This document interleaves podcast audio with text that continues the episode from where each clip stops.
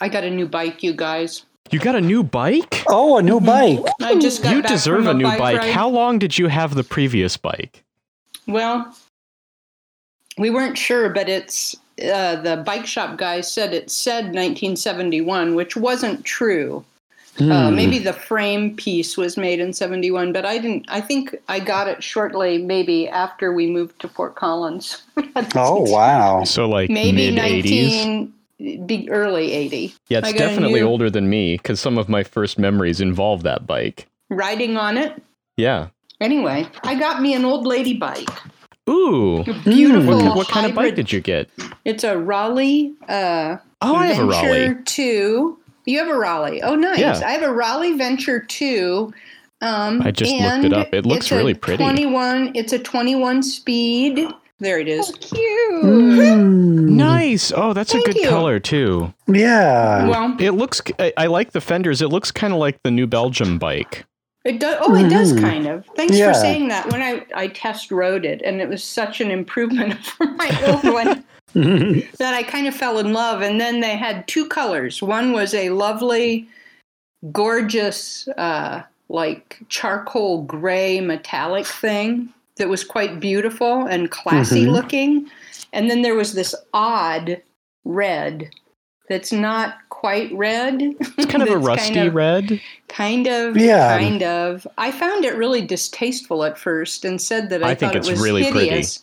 I But then when it pretty. actually came down to choosing one, I decided that the gray one was too conservative. Mm-hmm. mm-hmm. Hmm. And Yeah, that this I is- needed something really a little nice. splashier. And then because I got uh, fenders and the rack put on, Yeah, and they're black, I think it looks really good. it does. So I I, like love the the, red look of fenders on a bike. I think that, Uh-huh. and those in particular are very striking. So there's my bike. I'm proud of it. That's great. Did you trade in your old one? They gave me forty dollars for it.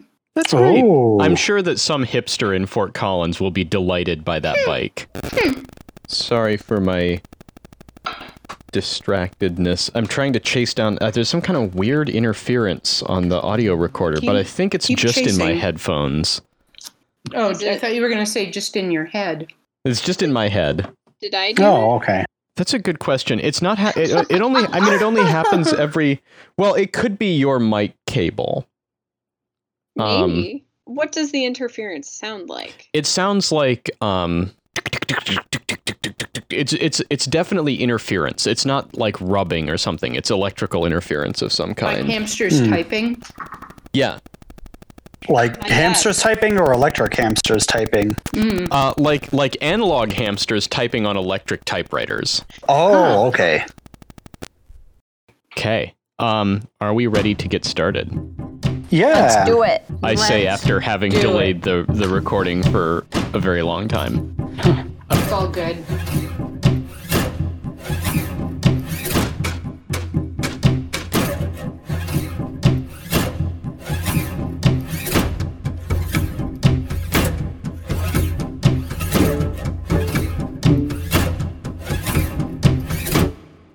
Hello and welcome to Good Looking People in Small Clever Rooms that utilize every centimeter of available space with mind boggling efficiency.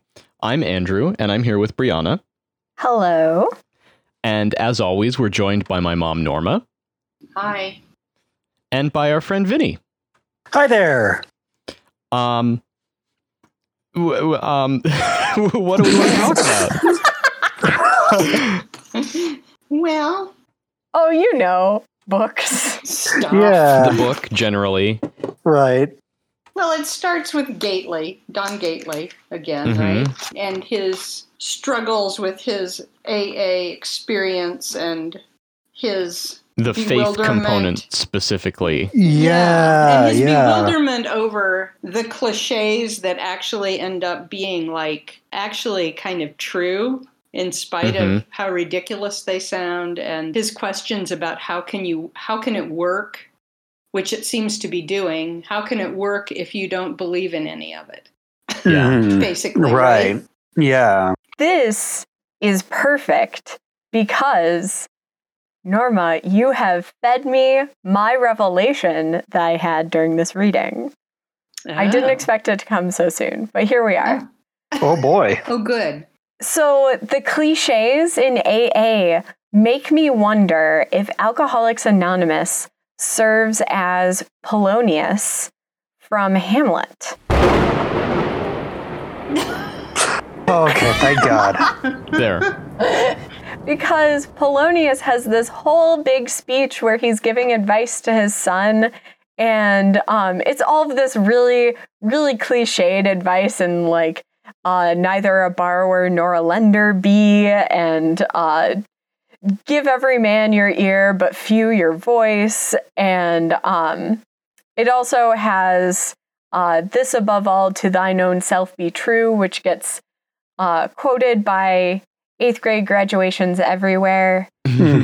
And um, I find it really funny because Polonius is this really kind of goofy character, and yet he has this, like, yeah, yeah, okay, dad advice that Laertes is getting. Um, but it's also some advice that could turn out to be true, kind of like those cliches in AA.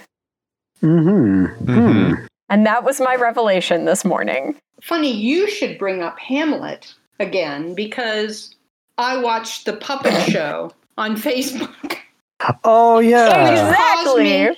Me- which caused me to say once again, which I've said 25 times, I need to read Hamlet again. I can't remember. I can't remember it.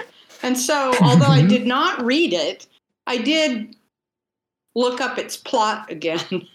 Mhm. So, so Yes. I, I know Polonius. Mhm. Yeah. I will link the uh, the YouTube video of paper Uh-huh. bag puppets from that scene Uh-huh. because I looked up a couple of um, Poloniuses on YouTube, and uh, Ian Holm plays uh, Polonius in Mel Gibson's Hamlet, and uh, Bill Murray plays Polonius in Ethan Hawke's Hamlet. An Um, excellent, excellent Polonius. I haven't seen the Yeah. Mel Gibson one. I, I, I, I would imagine that Ian Holm would do a great job. But he was Oh, Bill he yeah. was Murray great is in the spectacular. clip. Um, so I'm going to link all of those because I had a Polonius fest this morning. Okay. but by far, the paper bag puppets that I found from those students, 2020's paper bag Hamlet. Everybody should watch it. Excellent. Yeah. It also kind of makes one think of Mario's film, too. Yes. Oh yeah. The puppets to me looked like kind of how I imagined his. Mhm. His were probably a little more. Well, his aren't paper bags are or more- sock puppets. They're No. like, They're uh, popsicles. that's right. Yes. Yeah. Yeah. I mean, I, I think we're just like, we're kind of diving in deeper to this thing that Gately has already talked about before, that he doesn't really get the higher power. And I think, yeah, and one of the things I came away with again, which I've I've thought about, is that Gately is really putting a lot of thought and energy into his recovery. Mhm. I mean, Mhm. he really he spends a lot of time in his self-reflection, a lot of time. And I wondered kind of if that's a typical reaction to being part of AA for those who actually succeed in ditching their habit. Yeah, I don't know. I mean, he talks about how how there are people in these meetings who were raised with a like fire and brimstone notion of of God, and how AA brings them to a, a an understanding of a different kind of God that's more forgiving and loving. Which is like that. I mean, that's clearly a certain sort of spiritual unlocking or revelation or something, but very different from his. Right. Which is it sounds more frustrating. Hmm. Right. I also like, I wrote a quote, I copied out a quote from, I don't know which page it's on, I guess 446, uh, where it's talking about the cliches again. And it said, uh, it starts to turn out that the vapidor, the AA cliche, the sharper the canines of the real truth it covers. Mm, Mm. mhm. Cliches. It's kind of the truth of, it's kind of true of many cliches, Yeah. As Brianna was noting. That kind of reminds me of that thing that some of the white flaggers uh, prefer to say, don't worry about getting in touch with your feelings, they'll get in touch with you. Right. Mhm. Mhm. Right. The other thing that struck me in this part, I mean, we hear more about Don Gately and AA and and everything later on in our reading, but we also learn a little bit about his own personal history and the Mhm. sad and sorry story of his family and his, His- his alcoholic mother, yeah. mother, and that he started drinking her vodka when he was a little kid, like ten or eleven. Yeah. And I Mhm. thought That's that's awful and it's such a vivid memory too and really Yeah. like deeply poignant. I mean, it's true of kids who live with parents who are substance abusers or who are child abusers or you know any any number of really serious problems that parents have that keep them from being able to parent their kids. It struck me just the tenderness of kids who are caring for their alcoholic and sick parents Yeah. Although you know, although they cover for them and they they get it that it's not right, but still, over and over, in spite of the hellish childhood they have, they really tend to stick up for their parents and like to Mhm. Like Don Gately did things to to try to, you know, take care of her, which he shouldn't Mhm. have had to do as a little boy. But right. Mhm. Although it does say that he he realizes now that his intentions weren't entirely selfless and that like but like he he leaves her that little bit of vodka to have in the morning uh to kind of take the edge off her hangover but he knows now that one of the reasons he does that is that if he if he doesn't do that then she stays on the couch all day and doesn't go get more vodka Mhm. Right. Although in his little kid defense, he says that that was self-serving and and yes, he they got vodka into the house, but what happens to her if she doesn't have her vodka? right You know, that's not good for him as a little kid either. right Mhm. So unless she's actually quitting and Yeah. you know, but there's a mention here of uh is is first introduced as the one about the fish this little kind of joke story thing that bob death the biker tells to gately presumably in germane to his Mhm. frustrations about faith this wise old whiskery fish swims up to three young fish and goes morning boys how's the water and swims away and the three young fish watch him swim away and look at each other and go what the fuck is water yeah. so this is interesting because uh, I think that one of the ways that like the average American might be aware of David Foster Wallace is in his college commencement address that he gave sometime in the early 2000s. It was 2005 at Kenyon Two- College. 2005 at Ooh. Kenyon College called "This Is Water." That's about this very anecdote. I saw it a while. We'll we'll link to it. I I, Yeah. I watched it years ago, I think, and it was Okay. also it's it's published as one of those. It's like Oh, the Places You'll Go or something. It's one of those traditional books that's given to college graduates as a as a gift. I think it really is not much more complicated than the story as it's presented here. That like we kind of take our our circumstances for granted, and and we maybe don't like we're so inured to the world the way it is that we don't think about those conditions in Well, a and broader I just sense. looked up I was looking up to get the right wording of this scripture passage. Uh, and now I see that it actually originally sort of came. It says one verse from the same famous opening invocation to Zeus became even more famous because it was quoted in the New Testament. The for in him Hmm. we live and move and have our being. Mm, That idea that this, whatever you would say is your higher power, that it's not like you're here and the higher power is there. It's like you live within it, hmm right? So which Yeah. would be like the fish in the water. Right. Right. Don Gately's a complicated guy. Yeah. Yeah. So we go for. Does anyone else have anything about this chapter, or should we go on Just to that, the? just that it's it's a little disorienting again because it's all so linear in the telling. In this, Yeah.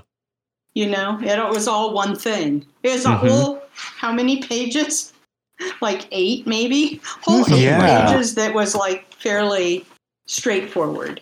Mhm. I really think that like the the further into this book that we get, the more I think that the um like the expositional plotting of the or, or structure of the book is a lot more straightforward than I tend to remember it being. Like th- there are moments when it gets a little out there and and the the timeline starts to become confusing, but a lot of it really is just like you know people remembering their childhoods and So So Yeah. is that has it gotten more that way as we've gone through the book? Because at the beginning it felt like it was constantly jumping I from yeah, this I person think to so. that person and this situation to that situation. And I think that at the beginning of the book, it's trying really hard to establish all of these different parallel threads. And now that we kind mm-hmm. now that we're more familiar with who these people are and kind of where where their story fits contextually amongst the other story threads, it's a lot easier to follow. so you also- don't think that it's you don't think that it's so much the way it's written as just the fact that we are a little less bewildered. Maybe, although the more I think about this, like also there's all this stuff with like um kind of close narration on Erdedy and the other people who wind up at Ennet House, uh, yours truly and and those other folks that that does happen it seems like pretty early in the book. And Mhm. Mhm. and, and at this point we've kind of stopped hearing from those people or at least hearing from close narration of those people's Right. experiences like we now we Right, know about just Erdedy mentioned. because because Gately knows Erdedy But I also think that Norma has a point that it's because we're this far in. We're we are those young fish and we don't realize that this is water. yeah i think that's true Bam. um uh should we should we move on to the next chapter I also just wanted to mention the capital N nothing that shows up on 443 and then 447 uh, reminded me a lot of the never ending story. And that's entirely possible because we watched the never ending story 2 recently, which was a mistake. It was a very subpar movie But Hmm. uh, feeling capital N nothing, not nothing, but nothing, an edgeless blankness that somehow feels worse than the sort of unconsidered atheism he came in with, uh, Mm-hmm. feels very much like the never ending story, nothing that eats up everything in Fantasia. yeah yeah And that's Yeah. all I had to say about Mhm. that. Interesting Mhm. fact uh, Neverending Story Part 2, directed by George Miller, who also directed all the Mad Max movies, yeah. and That Happy seems Feet. so unlikely. All that seems Mhm. unlikely. Sorry. so then we get to this very short chapter in which Hal has a bad dream about teeth. Yep. Oh, it was Um, awful. Oh boy, Those yeah. of us who have had any trouble with our teeth. Those Yeah. of us who are also just terrified waking of having screaming. trouble with teeth. Yeah, Yeah. Right. right, right. The- Those of us who have had trouble, and those of us who are terrified at the thought of having bad trouble. Mhm. That said, is it like I, I, w- I was curious whether this would have seemed as I don't know, it felt kind of predictable to me that Hal would have a, a, a bad teeth dream like this. He probably And I'm wondering- his teeth. I'm wondering whether that's just a contribution to the uh, the cultural zeitgeist that we're all aware of now that the internet exists. That like teeth nightmares are one of the most common kinds of nightmares. Mhm. Oh, are they? Yeah, Mhm. Are they, They are. really? Yeah. um, I don't have. Yeah, and it's like I don't have tooth nightmares. neither do I. yeah. I have. I don't have. Yeah, Ew. Oh. Are they terrifying? They're just very uncomfortable. Mhm. But I've definitely Yeah. had similar dreams to the one described by Hal. It's Hmm. enough of. It seems like it's enough of a common knowledge thing that like there's jokes. There's that joke about teeth nightmares in Inside Out. Um, Mhm. where the, the the people who are doing who are making the dream are like just dropping teeth in front of the camera. Oh, and then it's also in this chapter that we learn that uh, Madame Psychosis is indeed off the air, and that Mario's And very Mario- agitated about this Mar- in a way yeah. that he he isn't ever really agitated right. about They things. say they say something like Mario. was usually Mario next to impossible usually, to usually agitate. next to yeah next to impossible to agitate, and he's Mhm. so agitated that he's been sleeping at the mom's house uh, on an air mattress, listening to the radio. Mm-hmm. Yeah, which is just like this static semi music type thing. Well, it, at first it's one of the like the the grad assistant is She is calls filling herself in. misdiagnosis. Right. Misdiagnosis. Mm-hmm. Yeah. And then we also we also learn in that end note. I'm curious what you think of this. It says at the end that Corbett Thorpe takes Mario to the student union. Right. Oh, uh, that's Mom- right. And mom's And- arra- it said mom's arranged for this visit. Yeah, pre- I, I think presumably because she's alarmed by how agitated he is, or or like how Okay. single-minded he is. Although but but it why also would she- says uh, they talk to someone who who shows them the screen. And the end of this end note says Yes, Mario yes, hadn't yes, had any idea that Madame Psychosis had used a screen on air. That's when he'd gotten agitated. Right. Hmm. Right. So what's that about? I Right. don't know. Yeah. So it's like When Uh. you say screen, you mean like screen between her and the Yeah, it's that like that three folk? that three piece folding screen. Okay. right. And he got very upset by that. I have a theory. Okay. Maybe maybe this is obvious to others. I don't know. M- my theory is that Mario has just put together the pieces of like he he knew her voice sounded familiar and now he knows that she was hiding her Oh. face and that's enough for him to know oh. that this that Who Madame. Psychosis is Joelle and that's hmm. one of his reasons for being agitated. The other thing it said that really agitated him was that they were airing just mu- the music, right?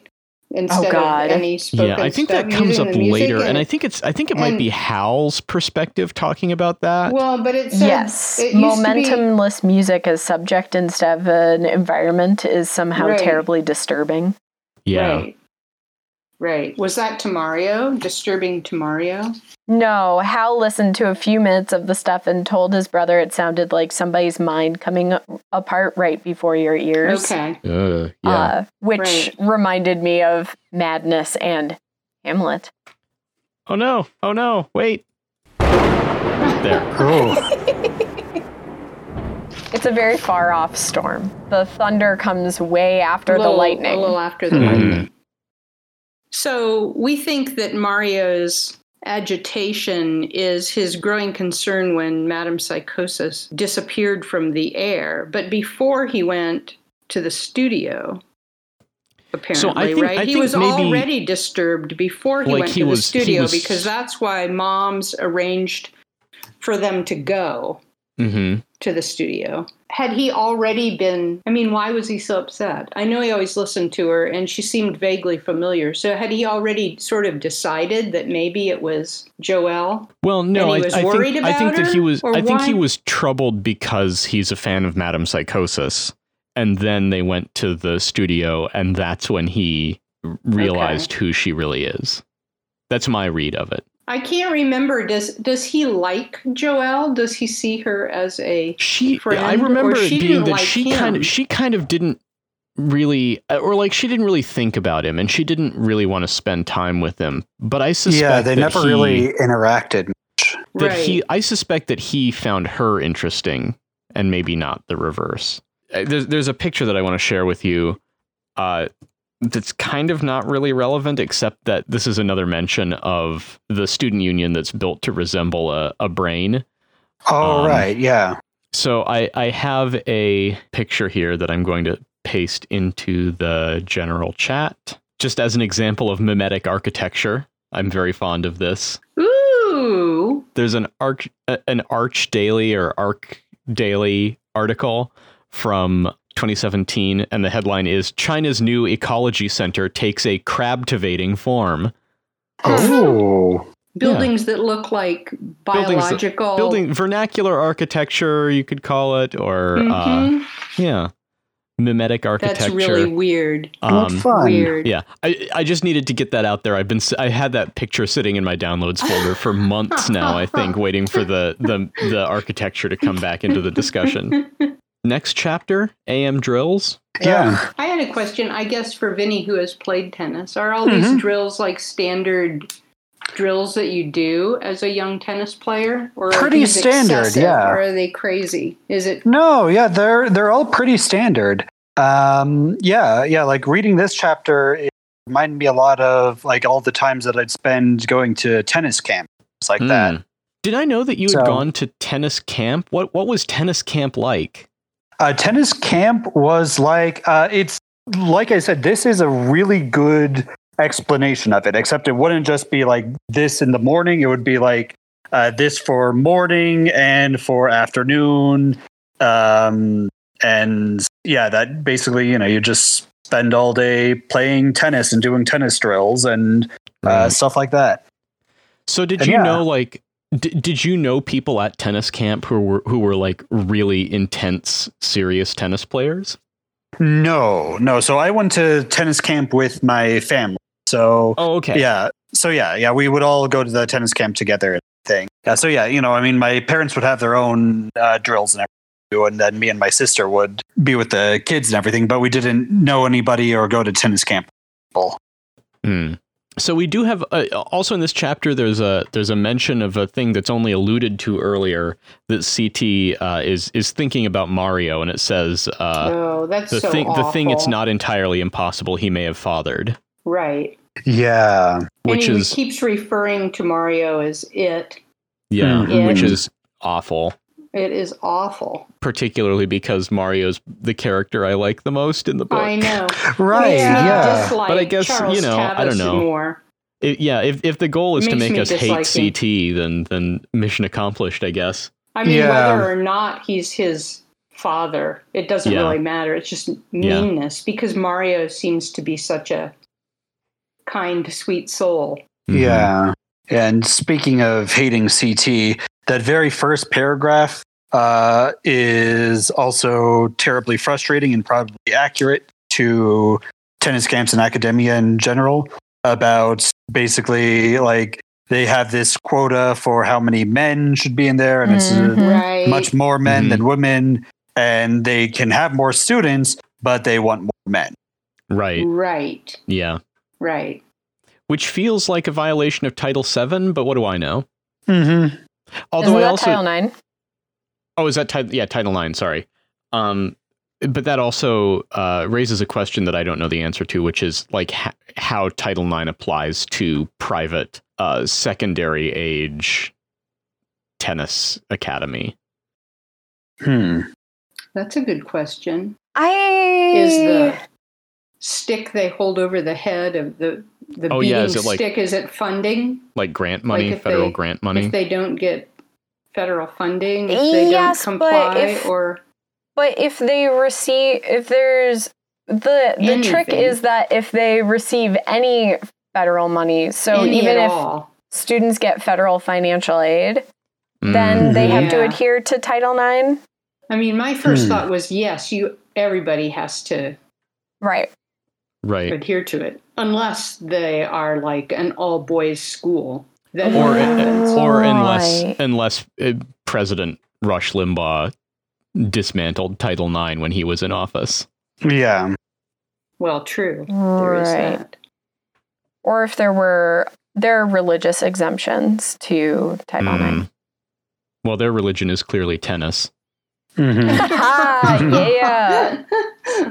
Yeah, so there's I mean it goes into great detail about the um the exercises that they do, how early in the morning it is, how cold everyone is, how I- how physically unpleasant this all is. One more comment about CT before we go on to more of the tennis was that he, he knows what uh, James Incandenza could not have cared about less. The key to Oh, the yes. successful administration of a top level junior tennis academy lies in cultivating a kind of reverse Buddhism, a state of total worry, capitalized total Yes. worry. Now this is this is something that's been mentioned Reverse before in, in talking about like why CT uh, was was brought on as or, or, or like replaced James O is that he feel he feels the reason he replaced James O is because he can achieve this state of total worry. Total worry, right. I'm curious that whether that's wouldn't have been able to, right. wouldn't have had time, wouldn't have Although had she time seems and she seems perfectly capable of achieving total worry. Yeah, I think so. Yeah. But she, Um, maybe her maybe worry about- is broader. Maybe about her children more than about a tennis academy, though.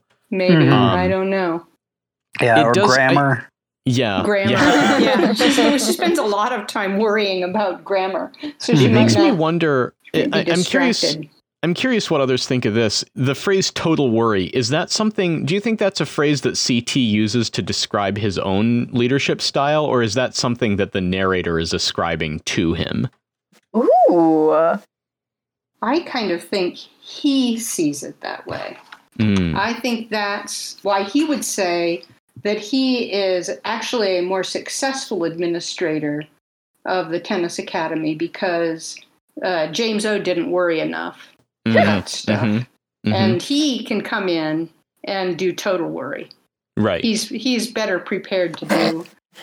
It says he knows, Yeah.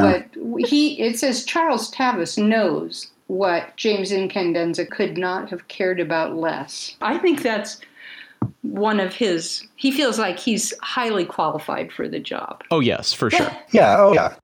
Yeah, and I think it's something that the narrator is ascribing to CT, but I don't think it's something that CT would object to. Okay. Yeah. I could see that. Yeah. Yeah. maybe he's not self-aware enough to to be able to actually say that. I don't know. Yeah. Mm. Yeah. if he's if he's if he's a reverse yeah. Buddhist, if he's a reverse Buddhist, he might not be self-aware at all. Other things that come up here, we get a we get another uh, mention that ominously JJ Penn is not at uh, at Oh. warm ups. Right? Yeah. and there's some um, references to like broken monitor glass and stuff scattered around the courts. mhm. Uh, who was JJ Penn again? He's the one who Threw the um, ball, wasn't he? Did he throw the ball? I think he was the first one. He was he was the one to hit at um at somebody who was standing off the map while they were negotiating things. Threw the ball at, at what's her name and started the whole. Yeah. Was he South Okay. Africa? He might have been South Africa. He was the one who everyone pelted with tennis balls. Oh, He was the one whose brother Pemulis hated, wasn't he? Yes. Yeah. Yeah. had a thing Okay. about. Thanks for bringing that up, Vinny, because what I found myself wondering about. So this is two days after Yeah, this is like after, Interdependence after Day. the So- weekend. So two days after the Eschaton debacle, but we have not heard of any like repercussions other than some missing players. But we haven't Right. heard about Hal hasn't uh, faced any Hal any hasn't faced anything. I mean, they seem to be going on Well, why about would their he? He wasn't part of it. They 'Cause he mentioned though there's a there's there's a kind of scathing thing that gets said about Hal later in this. I think it's in this chapter. at the celebration dinner. He was sweating a bit because he was worried about Uh, uh, yeah, still still in this happen and- chapter. A few pages later, it's talking about a pro rector serving practice hits to Hal and not wanting to not wanting to push him too hard. And it says, "Woe to the pro rector who lets Hal get hurt the way Hal let some of his little buddies right get little hurt buddies yesterday." get hurt. Ah. Right, right. I mean, Got it. surely if there were repercussions like like some kind of punishment or negative consequences doled out to students, certainly those older players that were sitting there watching would not have escaped. Maybe Hal could have because of mom's position, but certainly they would have held, been held responsible for something. I don't know. It's kind of like being in the presence of a violation rather than actually. I know, Perpetrating wasn't the Pemulis, violation? wasn't Pemulis sort of mucking about in it? Well, Pemulis was, yeah, What, Pe- he was heckling, wasn't he? he was he was telling them that they were making mistakes, and then he was like, "Well, they they made their own bed, let them sleep in it." When Mhm. things went off Yeah. the rails, uh, I I mean, I think the way that it's talking about Hal's complicity or or or Hal's wrongdoing here is like he was there. It was his little buddies or some of his little buddies on the court, and he kind of just let it happen and didn't try and intervene, which is like was like a breach of trust or something. I just feel I just feel like it was such it was such a massive it's I mean knowing how schools work it's hard for me to imagine that the whole school wasn't being punished in some way Mhm. right. that this could Well, and it- happen At this whether point, whether students were there or not some kind of like we need to make a really strong point yeah. that this is Um, so beyond what we stand for as a school God right. damn it. And the la- the last we heard about this, um, uh, CT hadn't heard about it yet, but we can assume that he knows now. But so that's Um, weird too, because this chapter starts with him sipping his coffee and thinking about one thing and another. But he's he should be brooding about what he's going to do about the eschaton mess. I think it's kind of beneath him. Like he's thinking about recruitment and and enrollment numbers and stuff. But he says And- he, total worry should include worry about. yeah, but the total worry is like it's about big picture stuff. Yeah, but but won't it Administrative affect recruiting students? The fact No. that there was this massive, No, I all don't these think so. All these serious injuries, I, I, I, parents I aren't going to like it. no. Well, yeah, but no, that's I mean- extracurricular injuries, not right and they, they injuries may, on the they may lose a couple students but he's talking about like like numbers of a, a, a couple hundred Hmm. students This is a school, though. like Parents like will like be surely upset. surely he he Parents is will he is letters. pursuing disciplinary action i don't think it's something like i don't think it's the thing that he's worried about he's worried about administrative issues and And what about the what about the person in the car that was watching the whole thing happen? What has come of that? That's been two We days don't know. ago. well it's been I, it apparently was one day ago No, it 'Cause it- happened it- on Interdependence mentions- Day. well the narration says the thing Yeah. about what what what hal let the way hal let some of his little buddies get hurt yesterday Yeah, and it also makes reference Oh. that um, I Day was yesterday. oh yeah they're feeling Oh, sick so because of the November sweets from yesterday Yeah. I Day. yeah Yeah, I mean, I, I think it's definitely something that uh, CT is worrying about, but I don't think it's chief among his worries. That's not to say that it shouldn't be chief among his worries, but it's not because I don't think CT necessarily cares about I, students. yeah, I, I think I think CT has very little regard for any of the ETA students who aren't like top ranked students. Hmm. You know, like like the older, higher ranked students, I'm sure he takes a great interest in because those are like the visible face of the type of players that ETA produces. hmm But I bet that he thinks of uh like the younger students or the lower ranking students as being kind of like the revenue system that allows them to produce the higher ranked students. Oh, Yeah. gross. Mm-hmm. I just still can't let go of the idea that if something like that, think of your high school Yeah.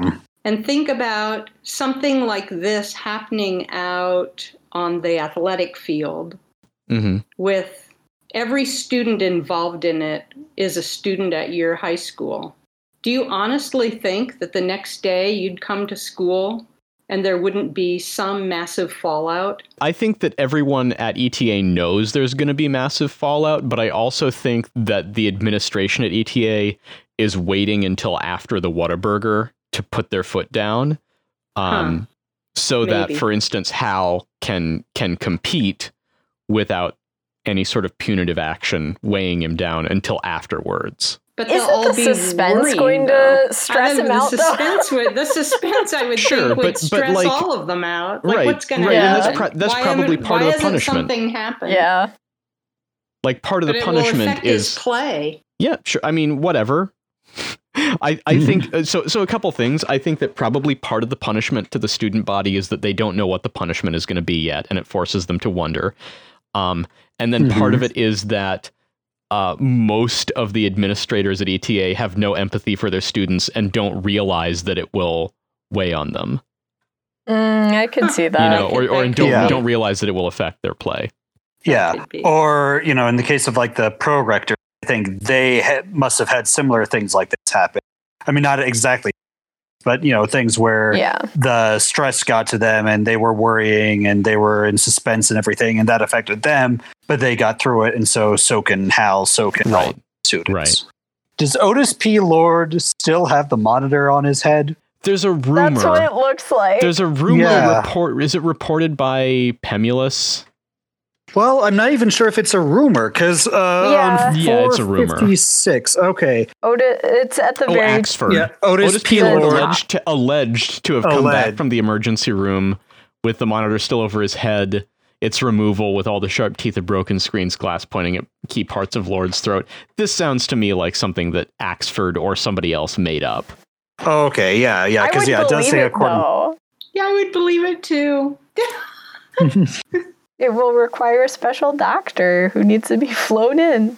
Mhm.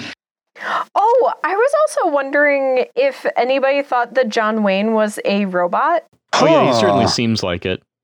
He Just does. because of Ah. how he handles things and he doesn't even like uh, John Wayne's low of 33 occurs on his third star and he stops dead at the finish point and always just stands there, never bending or walking it off. Mhm. There's a um, right. One of the more haunting thought experiments in modern philosophy uh, is this idea of a uh, P zombie or philosophical zombie, which imagines that there are people in the world who have no inner life. um, like that they don't have consciousness, uh, and and we only see them as people because they appear outwardly to be thinking people. Hmm. So you think he's a P zombie? I think there's there's maybe an argument for that. Can we know that other people have a consciousness? Um, and and is it possible that there are some people out there who don't, and we just can't tell? Well, whatever he is, he's a strange guy. He lives just in his physical self, in his physical tennis self. Go play tennis. Okay. hmm Mhm. Affirmative. What do you do? I play tennis. What do you think about tennis? I think I play it. I Yeah. think I play it. You'd think others would always be targeting him, you know, to try to beat him or to try to catch up with him or, you know, some kind of annoyance by the other players that he's just so good. His cohorts there in his age group, it's not like they want to be him. Nobody nobody wishes they could be him, do they? I mean, we haven't heard that they do. Yeah, I don't No. think They so. talk about him in such matter Even fact people ways like that he's Lamont just a Chu, who who really wants that success, right. doesn't seem to aspire to be like John Wayne. Mhm. Right, he's like this other thing somehow. A robot. Yeah, like Yeah. a robot. Yeah. Like, like that you wouldn't compare yourself to him because he's a robot and you're not. And so, of course, his tennis play looks different than yours. Mhm. It's good that we're accepting of robots in this bleak future history. Yeah. I mean, why are Yeah. robots? You know, I I can see him being a robot, and I can see there being robots just walking around in everyday life in this world. In fact, you know what? It's really funny because for as much pressure as there is on these kids to make it to the show, right? To become mm-hmm. professional tennis players, there's so much pressure about that. And yet, they're not really upset by a John Wayne who maybe Mhm. is a robot. Does he ever lose? Pretty much never, I think. Yeah. So these people that never lose, it's like they they just sort of, well, we're not competing against them. kind of, you know? hmm In fact, they seem strangely non competitive toward anybody. I mean, none of them have, like, when you think about high school age kids, like if you played sports in high school or if you were even in the band or orchestra, there was a lot of competition to move up Mhm. you know, move up, uh, move off the the bench and be a starter, uh, to move from third uh, clarinet up to first clarinet, and there's just a Mhm. lot of of that. And while they talk about it, these kids at ETA, they don't. I mean, like, like Hal doesn't have somebody that he thinks about. I want to, I want to beat him. I want to be able to beat him or you know they usually you set your goal like who you're going to beat but these kids at at eta don't really have specific Well, it seems like that's players that's kind of that, part of part of Schtitt's philosophy that Right. ETA really hammers into them is that they're competing they're ultimately competing against their, themselves and their own records Right. and it's less to do with whoever's on the other side of the net. yeah i guess that's true now that you mention Schtitt, Yeah, let's talk about Schtitt. why talk is about he so darn Yeah. hard to understand He He's very- also is a pretty good candidate for Polonius. Mm, Mm. yes. is always something that is two The other person that Schtitt reminds me of is Yoda. Uh, yes. Mm. yeah Here Yeah. there are no conditions. make this second world inside the world Yeah. here there yeah here there are no conditions Uh, e- even kind of his grammatical construction, which Mhm. I think I think is a is a product of his accent and his English not being his first language. Yeah. We also find out here that Schtitt, uh, during all of this, is in like some giant tower above the court, Yeah, uh, which is a fun detail. yeah, and he's just just like sitting up there, and all you all the only reason you know he's there is you see the smoke rings that he's blowing. You see the smoke rings. Occasionally, you hear him tap his pointer against a loudspeaker. hmm Yeah.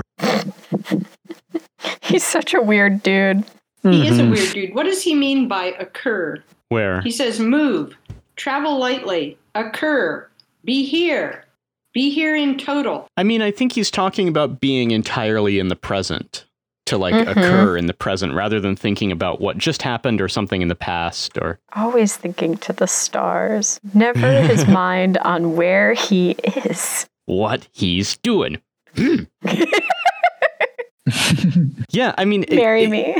it- okay. What? The Uh, Perfect. Great. Thanks. other- Settled. um, yeah, I mean, it- like, I, I kind of agree with the thing that he's saying here. He- He's he says it in a very like uh, enigmatic and kind of yeah convoluted way, but really he's like I I I, I like the thing that he's saying about how there's always going to be conditions that make what you're doing more difficult. Right. Yeah. It's always Um, something that is too Right. too hot, too Mhm. hard, too cold, too Right. It kind of reminds me of, of maybe the best lecture that I received as an undergrad art student was uh, right after we uh, did our re- uh, commencement rehearsal march, where we like all the graduating seniors were in this theater, and the the VP of the college sat down on the stage, and he was like, this. I didn't and even we'd hear always- but I remember. we'd we'd always uh, assume that he was like a very aloof kind. I, I mean, honestly, kind of a CT type person. Uh-huh. Um, Hmm. And then he he he talked to us about like because we were graduating in in 2010, which was like the midst of the recession, right. um, Hmm.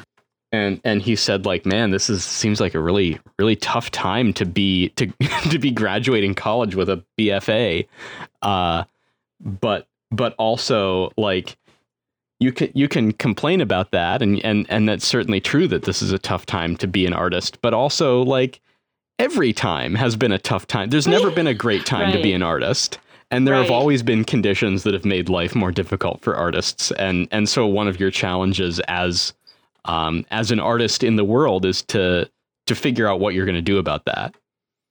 Um yeah, I, I always like that. It's like the it's like the anti commencement speech yeah where they say you can do whatever you want. Uh, the world is your oyster. Blah blah blah blah blah. It's like like no Look, it absolutely is it's not always it's it's not. It's going to be tough. It's tough now. It's generally tough. Uh, yeah You'll have to figure it out. Just go and figure it out. yeah okay. I, it is very, uh, and somehow really uh, uplifting in its downer sort of message. Mhm. Basically, And so I mean that, that that that's ultimately what I take away from Schtitt's guess what Schtitt's speech here. Why does Schtitt keep referring to uh, Hal? He does it several times. Refers to him as our revenant. Well, he's he's called Hal that before. It's because Right. Hal has had this like amazing Transformation. into transformational improvement in in the rankings. I, I keep Mhm. forgetting every time I come across it. I think, wait, what does revenant mean? And so I looked it up again, and the, the definition I found was a person who has returned, especially Yeah. supposedly from the dead. yeah, Yeah. like the like Mhm. the Leonardo DiCaprio movie. Right. Revenant. Yeah. Yeah. Yeah. Revenants are yeah basically zombies in a way. Right. Speaking of zombies, Mhm. right? So I wondered about that again. Is he just referring to his big uptick in tennis skills, or is something else weird about Hal? No, I don't. I don't think You so. don't I think, think I think that Schtitt only thinks about his Tennis. his Tennis. students. Yeah. a- a- as Um, tennis I mean, it could yeah. be yeah foreshadowing because we know Sure. something happens to Hal. This Sure. is I mean, there there could be some like dramatic irony or something happening here. Um, Mhm. but I, I don't think I mean, Schtitt is aware does- of any of that. The other thing that he says uh, somewhere is that you have to live inside the lines of the court, or Oh Mhm. God. you leave and escape into the larger world. You have to decide: are you going to live within the Right. lines, or are you going to escape? Go do something else. hmm but which the the the choice we all delivering of meals to the court. Oh, right. He's talking about his own education. Yep. Mhm. Uh, Where they had to stay, they left them. They at they had gymnasium this- uh, Kaiserslautern, where I am privileged boy who whining about cold wind. We live inside tennis court for months to learn to live inside. Very lucky days when they bring us meals. Not possible to cross a line for months of living. Right. Ridiculous. Mhm. Mhm.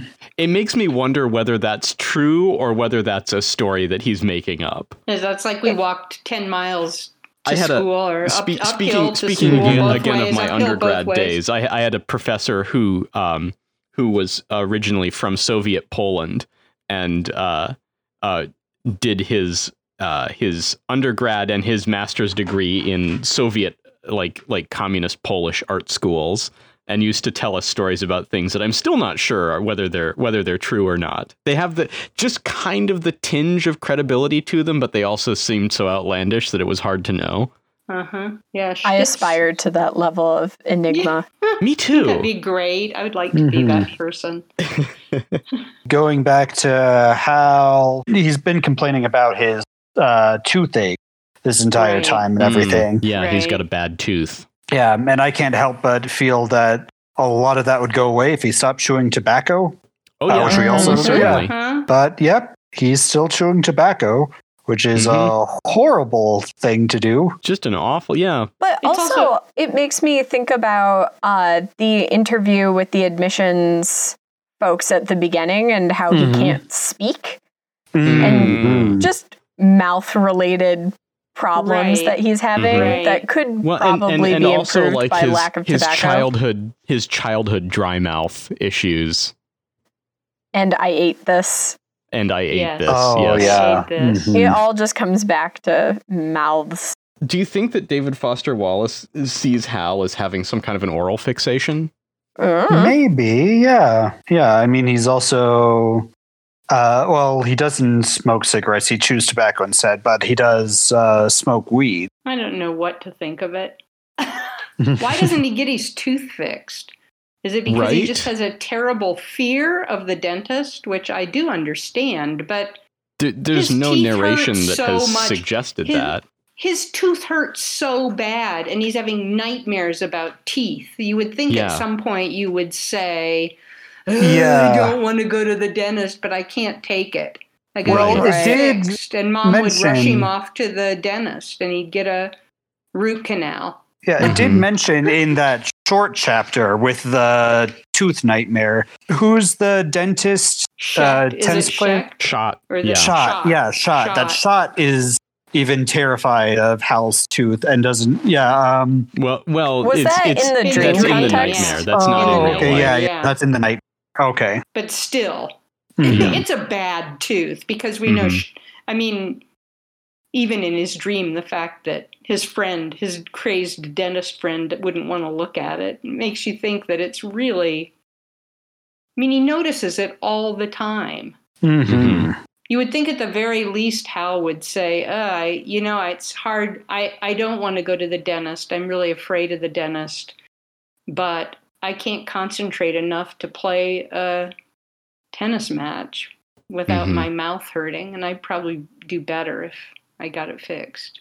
Mhm. Yeah, but he's also a teenage boy. Mhm. Yeah. And I don't mean to cast aspersions on teenage boys, but Right.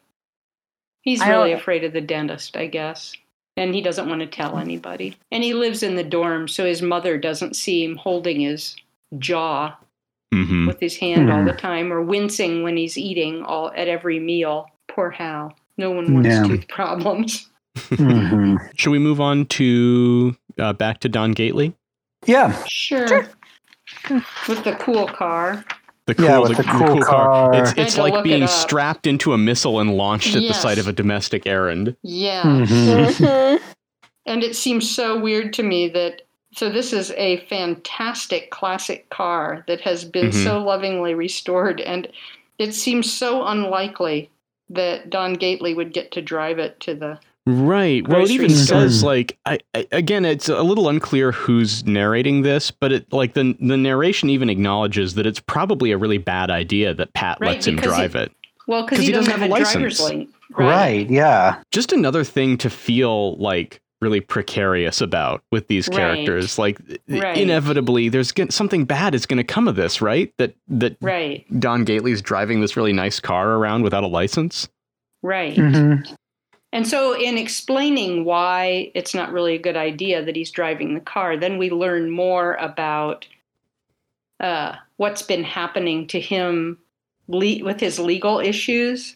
We Mhm. do learn more that he has that he has many basically has many convictions that require him to meet with public defender and the probation officer and the judge periodically. And he's Mhm. paying Paying restitution. restitution. And then, as Brianna has told me all along, that she didn't think that anyone had figured out that he was involved with the death of the medical attache.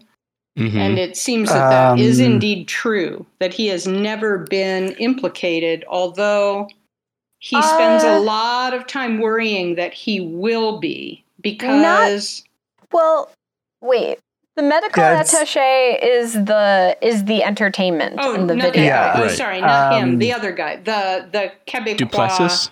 Duplessis. Sorry, wrong guy. I can't remember Yeah. what he Yeah, yeah. did. I think he's, He is was- he Oh, like an the- accountant or a lawyer or something for the for the AFR. Something He like sounds that. right. Yeah. that's mentioned in this section. Uh, after eight months of indescribable psychic cringing, waiting for the legal footwear to drop on the Nuck VIP issue Right. Mhm. toward the end of his Mhm. drug use, Right. um, it just suddenly disappeared from a sort of investigative scene. Right. And he had his friend at the in the court dig around a little bit and found out that the case had been handed off to the Office of Unspecified Services. Yeah, and it's it's kind of Mhm. died a slow death there. Like it seems that Although they have they have their suspicions that don't involve anyone like Don Gately and that they can't they, think kind of can't prove anything. they think that it's the Canadians, right? Or they think that Yes. somehow. But isn't that the- looking wasn't at the that guy a Canadian? connection- hmm so? Right, they think the Canadians killed their one of their own. Well, Or he's he's he's involved with a fringe insurgency group. Got it. Yeah. Okay. I- the thank other you. thing, though, uh, but Gately is constantly, he's still worried about it. It's a hmm maybe a lower grade worry than it was initially, but he mentions that, you know, when he went to jail, he was taught how to do this meter shunting thing.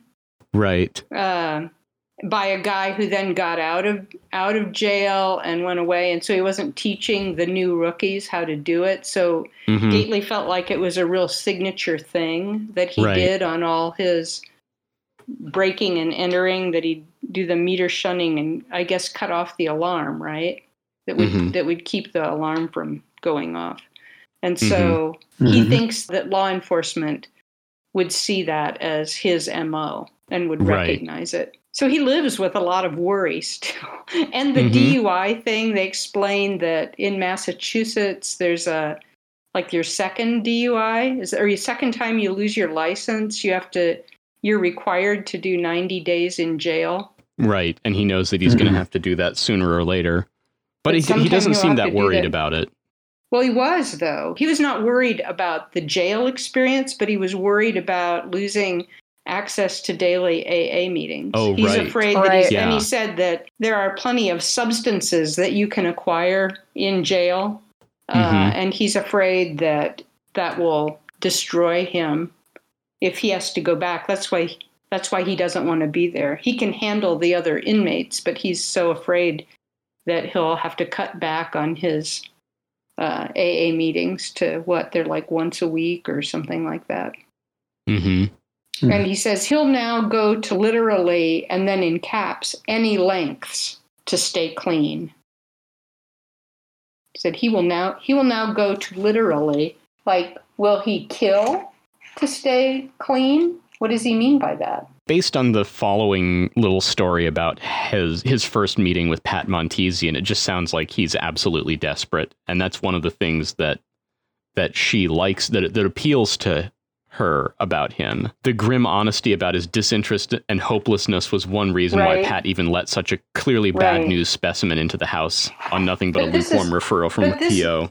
This comment about he would literally go to any lengths to stay clean is is pretty recent. It's when he's there working at Ennett House, I think, because it says he mm-hmm. tells the newer residents right up front he'll now go to literally any lengths to stay clean.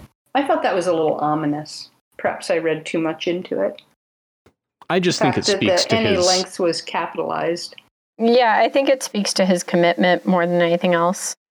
Hmm.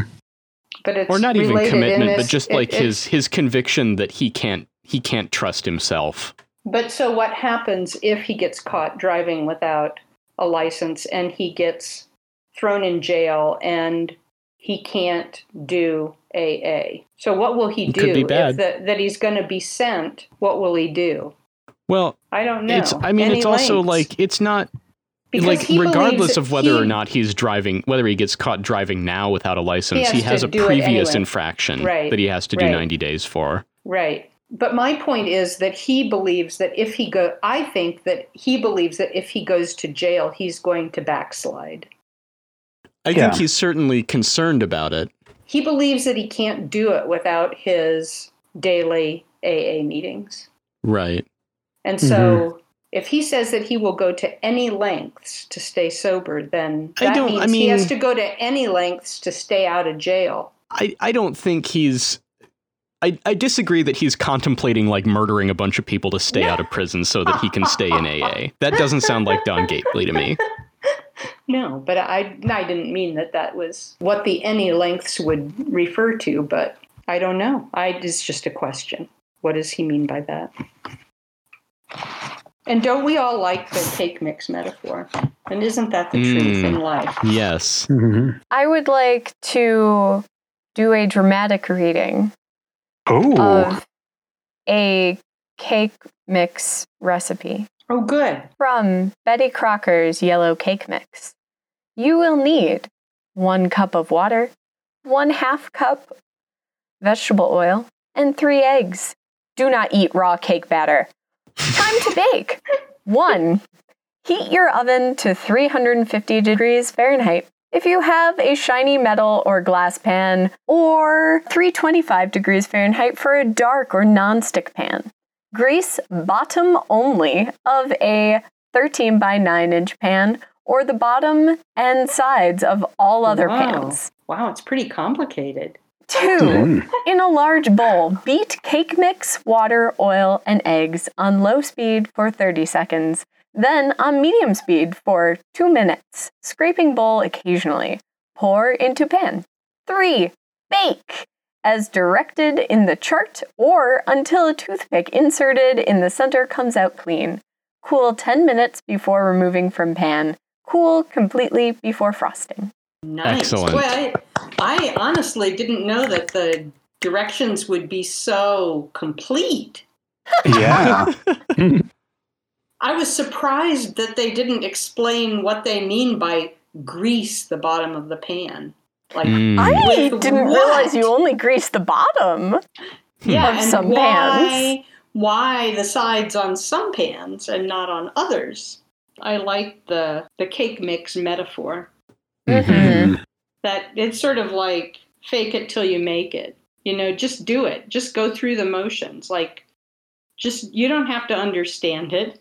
Eventually, if you do it enough, maybe you'll even understand it a little bit. Like, you might Mhm. understand why you don't grease the sides of the pan. I don't know. Mhm. It all came up with Gately and his uh, morning and, and evening prayer routine, right? That's Mm-hmm. how Mhm. the cake mix metaphor came up. I have a vocabulary word here. Oh. Um, everything mental for Gately was kind. So it's talking about how he doesn't really know what Pat Montesian means when she says that her dog has epilepsy.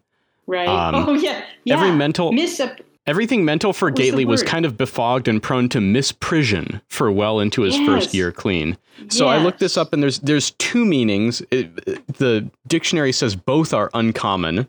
The first meaning is the deliberate concealment of one's knowledge of a treasonable act or a felony. And the second is hmm. erroneous judgment, especially of the value or identity of something. Yeah, I thought that was a funny word to use. Yeah. Although I got it because he was confusing epilepsy with Epilatory or something epila- like that. depilatory. Depilatory. Yeah. Um, Depilatory and epilepsy. He somehow Right. was. But what I mean that's that's a fascinating word. I love the word, but it's also absolutely not a word that Don Gately would use. That's Mhm. very true. That's Which- right. Leads me to question who the narrator is for this section. Mhm. Right. Mhm. That's a good point. Because it seems like a very, all very personal, Gately stuff. And yet, that surely isn't him. Yeah. I also liked, along with the cake mix metaphor, they were that just that talking about, you know, you do it, you go through the motions.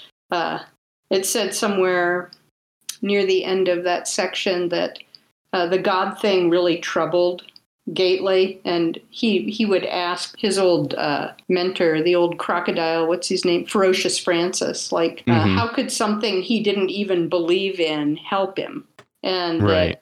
Ferocious Francis suggested that if someone like Gately could understand it, the higher power, then the higher pro- power, it, probably wasn't going to be major enough to, to save him. Gately still doesn't quite know why it helped, but it, somehow it helped when Ferocious Francis suggested that maybe anything minor league enough for Don Gately to understand minor league, probably that wasn't going to be major league enough to Major save league. Gately's addled ass from the well-dressed Right. sergeant at arms. Now Right. was it? In other words, like if you could understand it, then it wouldn't be enough to save you. Right. The only reason it can save you is because it's so big that you can't understand it. You idiot. I Mhm. mean, we're uh, Mhm. not not you idiot, but us idiots. Right. We could understand it then. The other really hilarious thing, especially after hearing the reading of the cake mix box, is that he's the cook at Ennet House. Yes. And he's Yeah. so terrible, and that it points out that the end note, I think, points out that he's never checked the directions on the pasta Right. box. So he Right, cooks so he it, boils it like, for an hour. and it's just awful. It's so upsetting. Mhm. it is. But it's also it's also like really sweet that he like he wears the chef's hat that was Yeah. given to him as a joke that he hasn't gotten yet, and Uh-huh, he spends a lot of time thinking about plating and like like Yes. presentation. he worries um, about are they gonna like it? He always Yeah. he, like you know he holds his breath like are they gonna like it? And in fact, Right. that's what keeps them. That keeps them from being critical. They don't. Mhm. They don't criticize him to his face for his cooking because he's so. Right. He tries painfully hard to cook, Mhm. Mhm. and yet he never. Re- why doesn't he read the directions on the pasta box?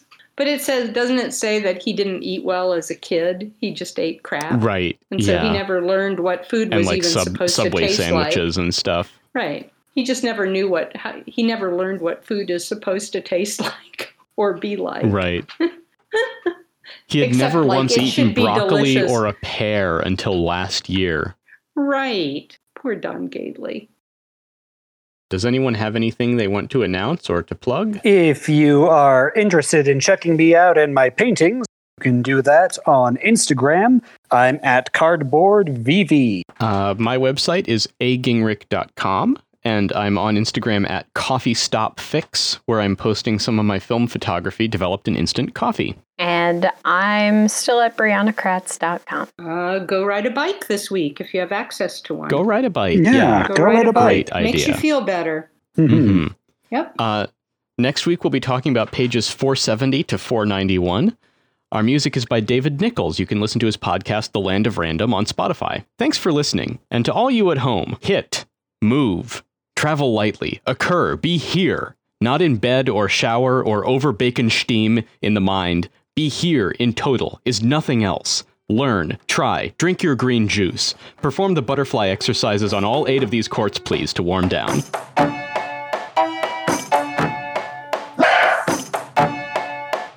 Which is the best email address to reach you at? Is it uh, Delicious Pound Cake? Yeah. Yeah, that would Okay. be the best one. Great. Sent.